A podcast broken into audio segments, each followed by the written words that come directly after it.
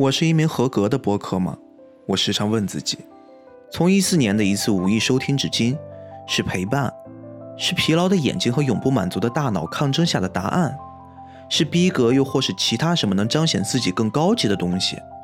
我迷茫了，我疯狂地暗示自己难得糊涂，但还是没忍住，决定亲自尝试一下。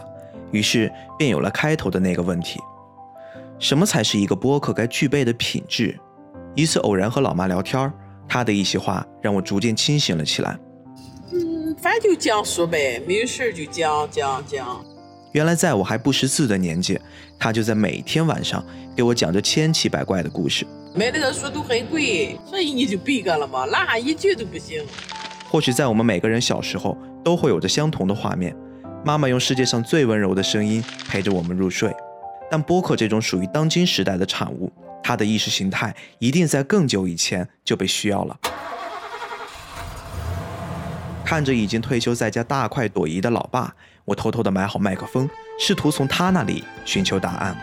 八五年，俺车里进一批东风翻斗，带录音机，要了命了！哎呀嘞，给队长送礼要那么新车开，录音机上面就可以带收音机吗？录音机放磁带的。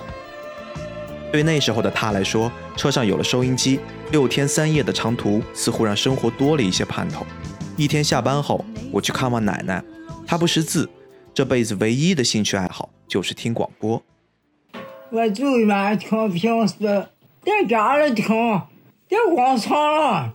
哎呀，说说夏天放暑，东边老路下江南，不走寒路苦水晚。这一刻。九十九岁的奶奶成了一名播客。